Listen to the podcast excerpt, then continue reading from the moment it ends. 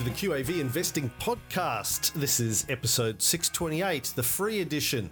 If you're new to the show, my name's Cameron Reilly. Welcome. This is a podcast where each week I interview my mate Tony Kynaston, who's been a very successful investor over 30 years, about his investing methodology. He calls it QAV, quality at value. Basically, we try to buy shares in good quality companies, those that have got strong management and a strong track record of producing a lot of cash but we only buy them when we can get them at a discount to their intrinsic valuation. It's good old fashioned value investing, and we teach the way that Tony does it.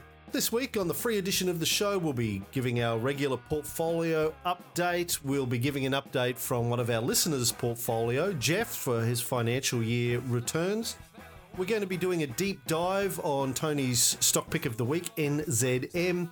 And we've got a question from a new listener, John, about companies with high levels of debt and intangibles. So let's get into it. Portfolio report.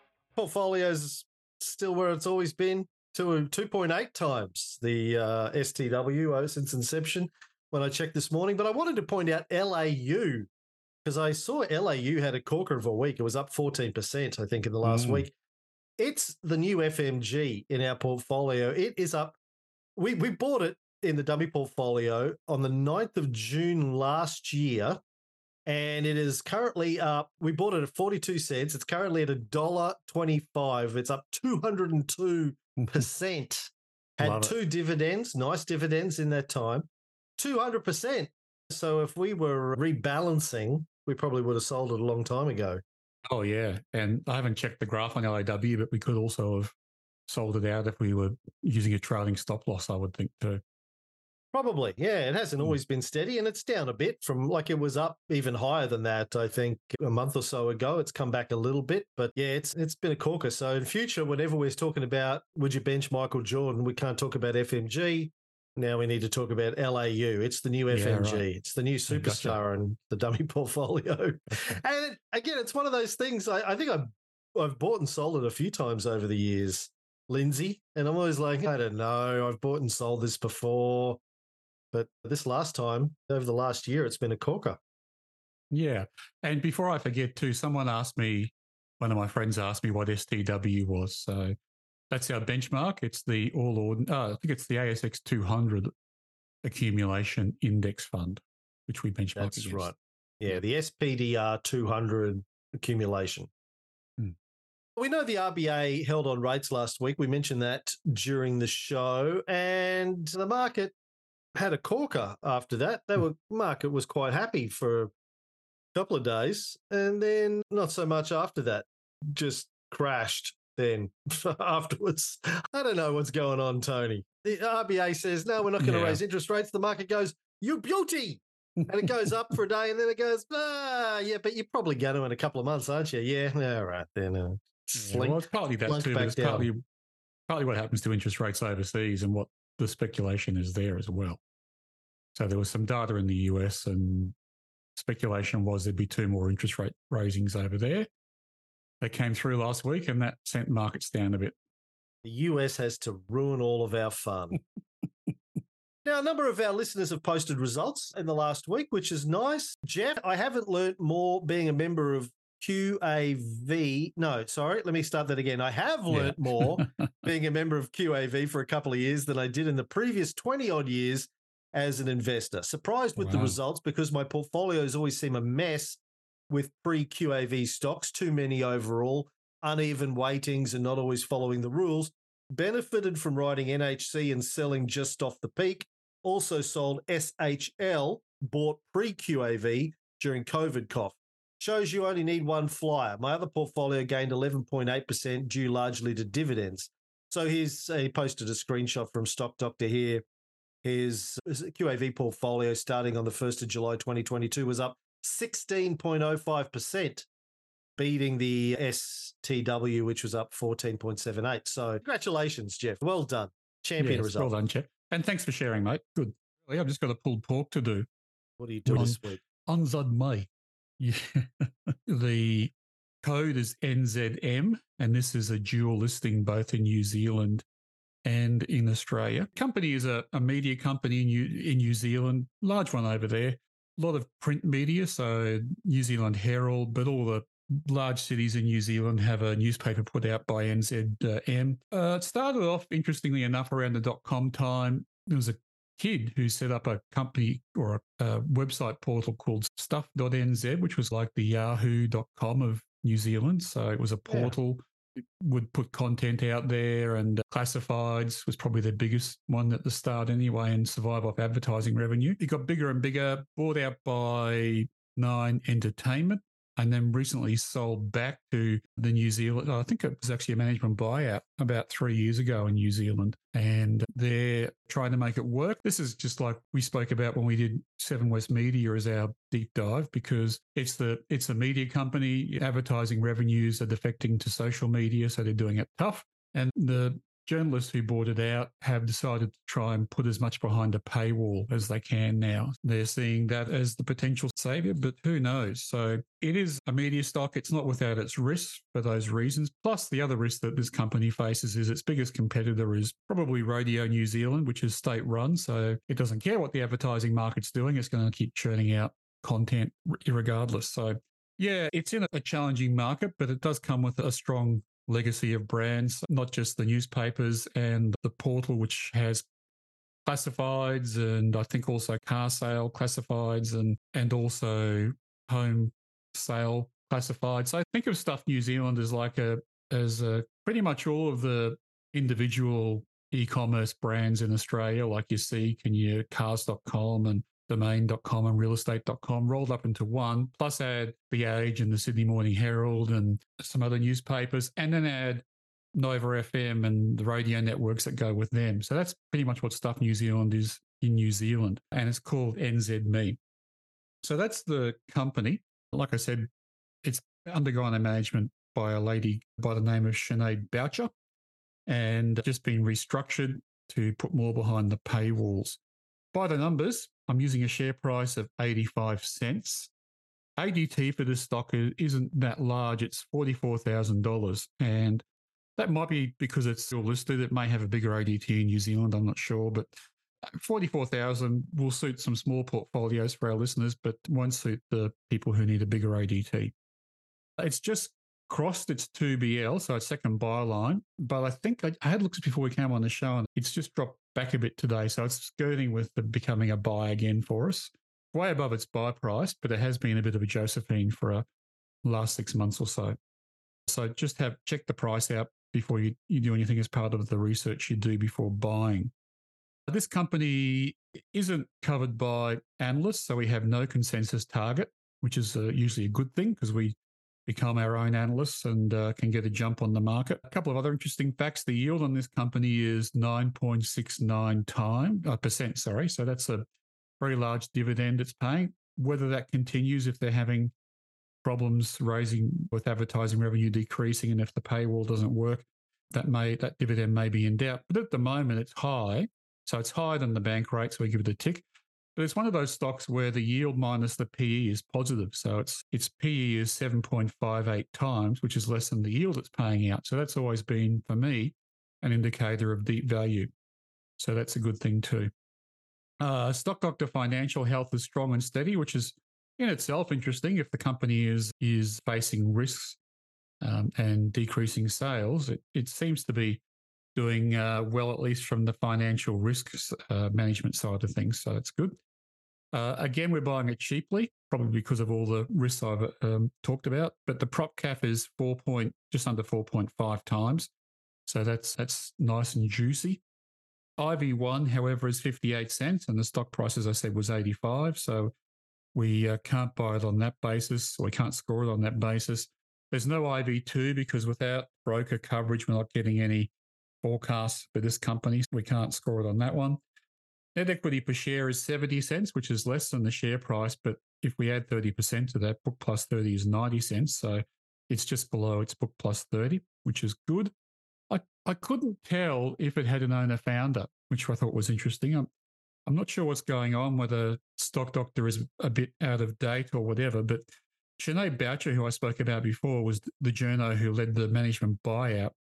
Is now meant to be the executive chair of the company, but I'm not seeing her in Stock Doctor as any of the office holders. So I can't tell what her shareholding is. It's quite possible it's being her shareholding maybe through a company name, or it's also possible, given this was a management buyout, that they geared up and it's they don't have a large percentage stake in the company, even though they bought it out. Uh, I'm not sure what's going on there, but I have to score it as a zero for owner founder, which is strange because this company is now being run by the journos who work there. Happy if you had another point to this, the checklist based on that, but at the moment we're not seeing it in the numbers, so I'm not scoring it. Uh, in terms of the manual data, it uh, doesn't have consistently increasing equity, so it gets a zero. The PE, which I said before was 7.58, isn't the lowest or the highest in the last uh, three years, so we're not scoring it for that one. And the it's well above its buy line, so we're not giving it a recent upturn for that either. So all in all, the quality score for this company is nine out of 12, which is 75%. And because the prop cap is 4.49, we have a QAV score of 0.17, which is not near the top of the buy list, but not near the bottom either, it's in the middle. So not too bad. As I said, it does come with risks. Government competitor who doesn't really care about the declining ad revenues. They're going to be able to keep churning out content when NZM may have to, to cut back on journalists, for example, is an issue. And then loss of advertising to social media is an issue. However, both in Australia and New Zealand, the government have just recently brought in laws so the social media have to pay news content originators for the news that they use. So that's going to help them a little bit. Yeah, NZM, not without its risk, but do your own research. Apparently a Josephine, but very close to its 2BL. Yeah, okay. It was actually above the 2BL this morning when I first looked at it. Oh, really? Hmm. Hmm. Well, Brentalada's got it as previous month close 88 cents, current price is 87 cents. Currently a Josephine, but very close. Said it before. 85. Yep. Good. Thank Good. you, TK. Hi, Alex. Hello. Hi, Al. How have you been, Alex? Have a good week? Yeah, had a lovely week. What do you have for us today, Al? I have a question from John. He says, Hi, Cameron, how are you? Good, thank you, John. yeah, he says, I have just stumbled upon your podcast and website. I'm enjoying listening to you and Tony on the podcasts. So he says, I have identified a handful of companies with a price to cash ratio below six to seven. What surprised me is that most of these companies have very high debt identified in the debt to equity ratios. Is this why they have so much cash? Isn't this dangerous in the current economic slash interest rate cycle slash conditions? So his examples are um, MQG, ANZ, and BHP. I deduct intangibles from total assets when calculating debt to equi- equity. Experience has taught me intangibles are called intangibles for a reason. I assume intangibles refer to the past purchase of businesses or goodwill they can be valued at whatever someone is willing to pay. Curious to know what you both think about the debt to equity ratio and intangibles. Look forward to hearing from you. Thanks and regards, John. Thank you, John. Slash Alex. Yep. Did that question make any sense to you, Al? I had to do a bit of Googling, I will say. Oh, mm-hmm. so I think I understand the basic principles. What's an intangible? Things like goodwill and non-tangible things, basically. oh, intangibles. yeah, okay, it's the yeah. one that's not tangible. This, yeah. I tell you what, that's why she got 96%. Yeah. right, right there. Where the rubber meets the road. Big brain. What's, uh, what's goodwill? I looked it up because I was surprised it actually had a like formula. I can't remember the formula, mm. but it mm. has one. But it's basically what the general population thinks of the product that the companies have. And it's in the name. It's just like people's trust in the well, company, right? That's the goodwill of people towards the brand, yeah. But it does have a financial meaning. And it's generally, in terms of dollars and cents, it's what you've paid above what the assets are valued at when you bought a company. So sometimes it's called control premium if it's a listed share. Sometimes it's called, yeah, it's the premium you've paid. So you've bought some assets. So what's an example? So I bought a coffee shop next door and I had to pay them above what it what I I could have gone out and bought those assets for to make it worth their while to sell to me. And that goes onto the balance sheet. You have to record the assets at their realized value, at their value, but because you paid more for it, the rest is goodwill. It's by definition intangible because you could have, I guess you could have haggled harder and got a cheaper price. They could have held out for a higher price. Even though the market has a value on the company at, at X dollars, you're buying assets which in, in their books have, have been bought for Y dollars or depreciated down to Y dollars. So that's what goodwill is. Okay, thank you. And that's why it's intangible because it, it's not, it hasn't gone through an accounting process based on the asset price. We covered this, uh, I think, once before with a company called ASG, Auto Sports Group. And that's a car dealership company and it had lots of intangibles, i.e., goodwill, on its balance sheet because its business model was to go and buy car dealerships and to roll them up. And so from memory, it had a, a mini dealership, it had a BMW dealership, Volvos, etc., etc. But to buy those businesses off their current hold shareholders, they had to offer more than what the assets were worth that they were buying. And so then they had to book that as an intangible or goodwill. And so they had lots of that on their balance sheet. The thing I think it's important is that, okay, you've got a company that's, that has lots of debt and it has lots of intangibles. But the real question is, can it service the debt? And that's where operating cash flow comes in. If ASG or any of these other examples that uh, John's listed, MQG, ANZ, BHP, for example, um, have intangibles, have lots of debt, but not much cash flow, then they're going to go broke because you can't service it. So all of these companies have one thing in common, and that is that they've got enough debt to service their, sorry, enough cash flow to service their debt. So that's the important thing. So it's a, in terms of intangibles, it's a bit like horses for courses. Yeah, sure. If, if and BHP is a, a company I'll single out because it, in the dim duck past, when I was first getting into investing, it had an atrocious record of overpaying for assets. They basically had bought things at the peak of the commodity cycle and paid too much for them. And then when the cycle dipped, they had these intangibles, they had the debt for the purchase, and they weren't getting the cash flow to, to cover it and they, they were in a bit of trouble. So you you do have to be careful with these things. But I think we focus on Stock Doctor's financial health, which is a one of the criteria they use is both the ability for the company to pay its debts, and, but also which is operating cash flow, but also the the leverage it has, so the debt to equity. Although I think they use long term. What do they use? They use long term something. They use something else anyway but it's basically debt to equity. So if anyone ever wants to look up these sorts of metrics, they are in Stock Doctor. And if you click on the financial health, it'll take you through to a table. I'll do that now for BHP just so I get that clear for people. If I look at BHP and I click on their financial health, which is strong, by the way, I get a big table here of, of all the Stock Doctor financial ratios, which is the basis for, for Stock Doctor. It's using all of these different ratios to, first of all, work out what the common scores would be for companies before they went broke, and then to reverse them to say if they are at the other end of the spectrum, it's a strong financial company. The, um, the balance sheet ratio Stock Doctor uses total liabilities over total tangible assets. And for BHP, that's actually in early warning, but it's still only a, um, a ratio of uh, 0.5, so 50%. So it's not too bad. But these, the three companies that John's outlined are all blue chip companies. And if they were having problems with their debt serviceability, we'd, we'd know about them because they're, they're well covered anyway. But interestingly enough, I did look at those three companies and they're, they weren't that, the intangibles weren't very big on those three. For example, BHP has about $2 billion worth of intangibles, but $129 billion worth of total assets. So the proportion of intangibles to tangible assets was quite low. And that was similar for most of those. Um, one thing to be aware of with the banks is that deposits are counted as a liability. So that can also come up in their, their intangibles. Uh, and that's probably fair because if there's a run on deposits, they can go broke. But it's not strictly speaking debt the way that we think of it. There's no borrowings there, and they're having to that they're having to service. The banks though tend to issue lots of bonds to make up the difference between their deposits and then the mortgages that they've lent out.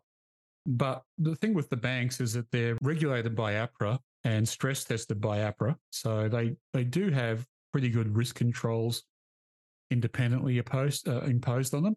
That's not to say they can go broke, and they certainly had to raise capital during the GFC, for example.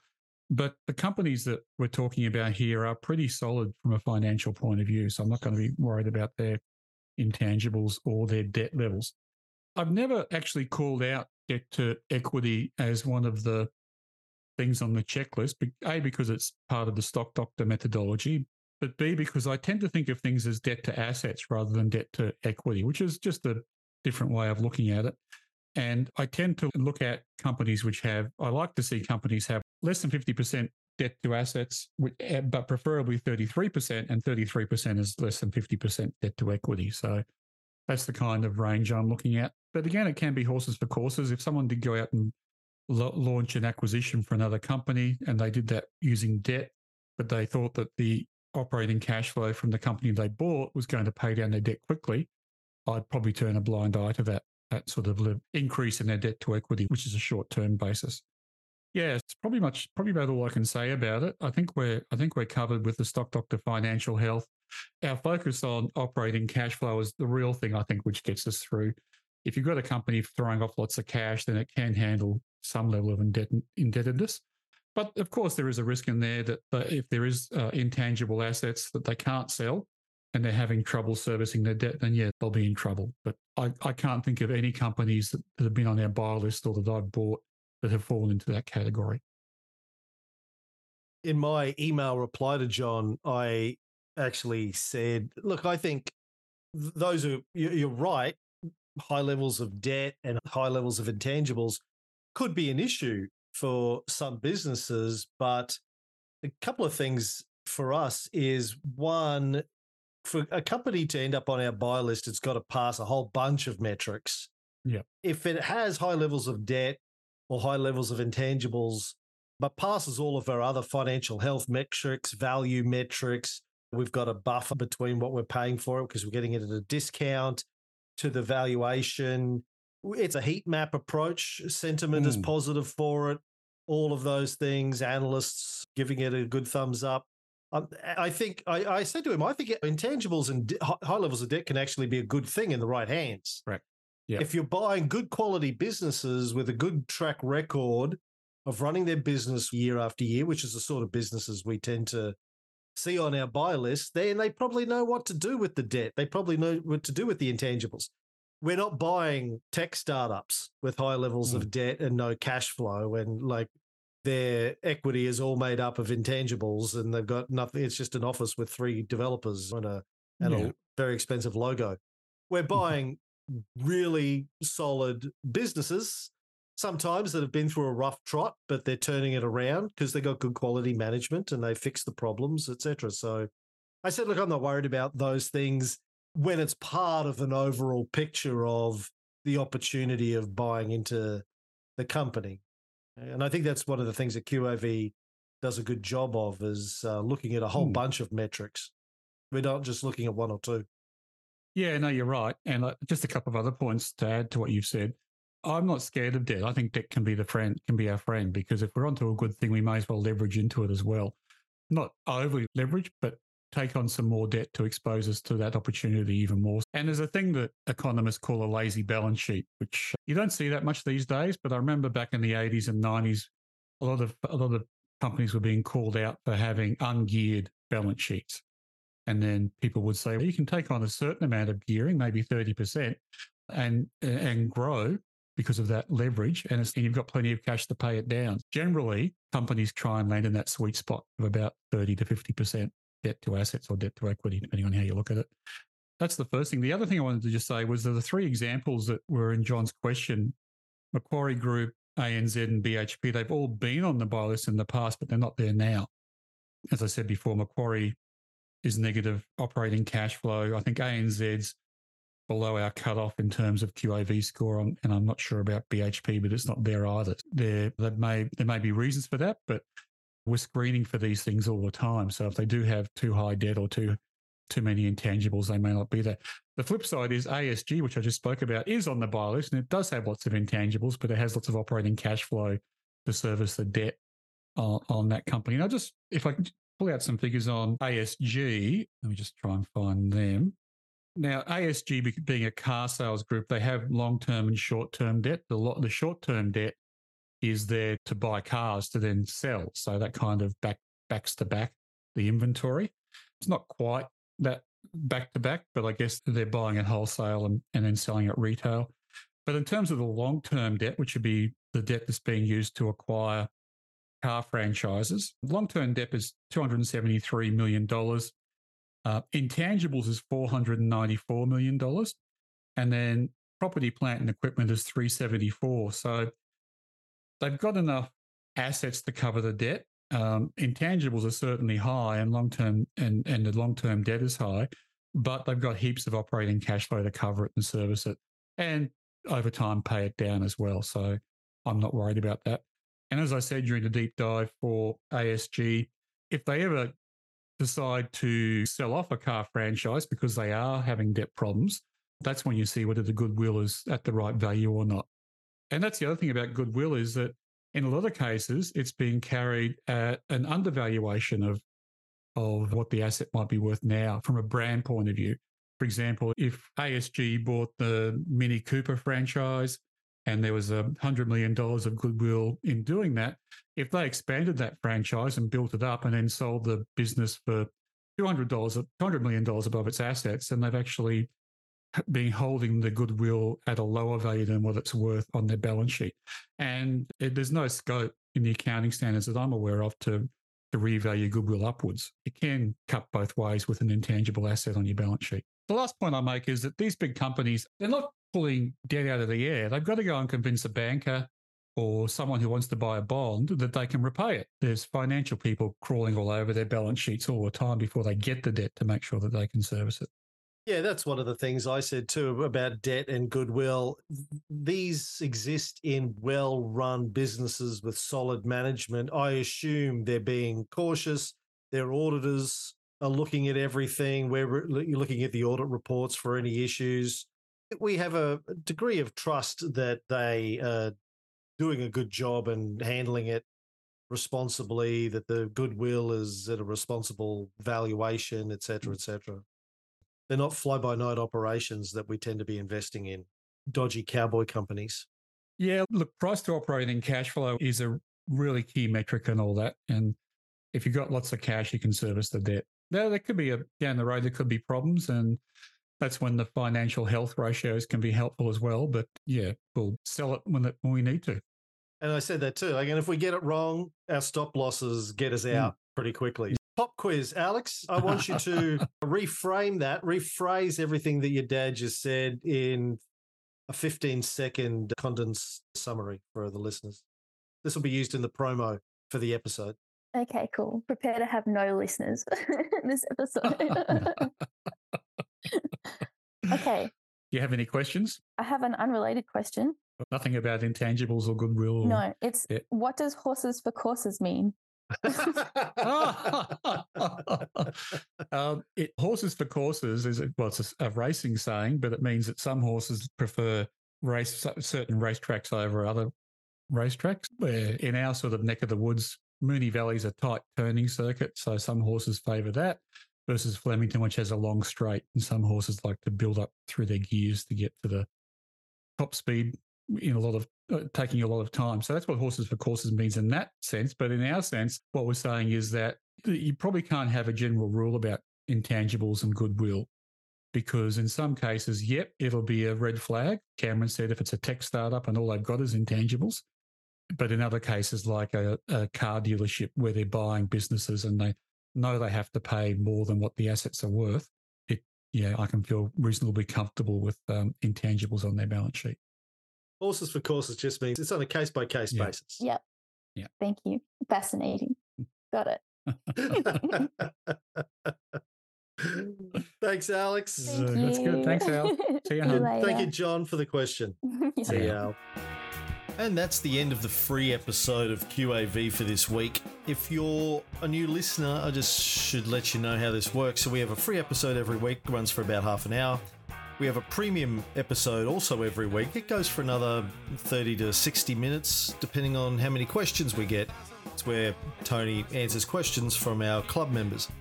If you want to check out the premium episodes and all the other benefits of being a QAV club member, which is access to the checklist and and the Bible and uh, the private Facebook groups and the other comms channels that we have, invites to the dinners, Zoom calls, etc., etc uh, sign up for the two week free trial and check out all that stuff out. You can do that at qavpodcast.com.au. Look for the um, free trial button there. And if you uh, like the idea of value investing QAV style, but don't feel like you have the time or resources to uh, you know, learn how to do QAV for yourself, think about signing up for QAV Lite. That's our relatively new service where we send you the stock tips every week. And then we also monitor those stocks in a portfolio. And if they become a sell, we email our QAV Lite members and tell them that it's time to sell that stock and what to replace it with. Um, check that out too. Um, it's sort of a low effort way of doing QAV. Still better if you know how to do it yourself, I think, because Tony could get hit by a bus and then where are you? But, uh, you know, while he's not, we can do this. So check that out, qavpodcast.com.au slash light, L I G H T. Um, that's it. Um, if you don't want to sign up to any of those, just keep listening to the free episodes. And if you have any questions, uh, shoot me an email. You find that on our website too. All right, have a great week and good luck with your investing. QAV podcast is a production of Spacecraft Publishing Proprietary Limited, authorised representative of AFSL 520442, AFS representative number 0012922718. Please don't make any investment decisions based solely on listening to this podcast. This is presented as general advice only, not personal financial advice. We don't know your personal financial circumstances. Please see a financial planner before making any investing decisions.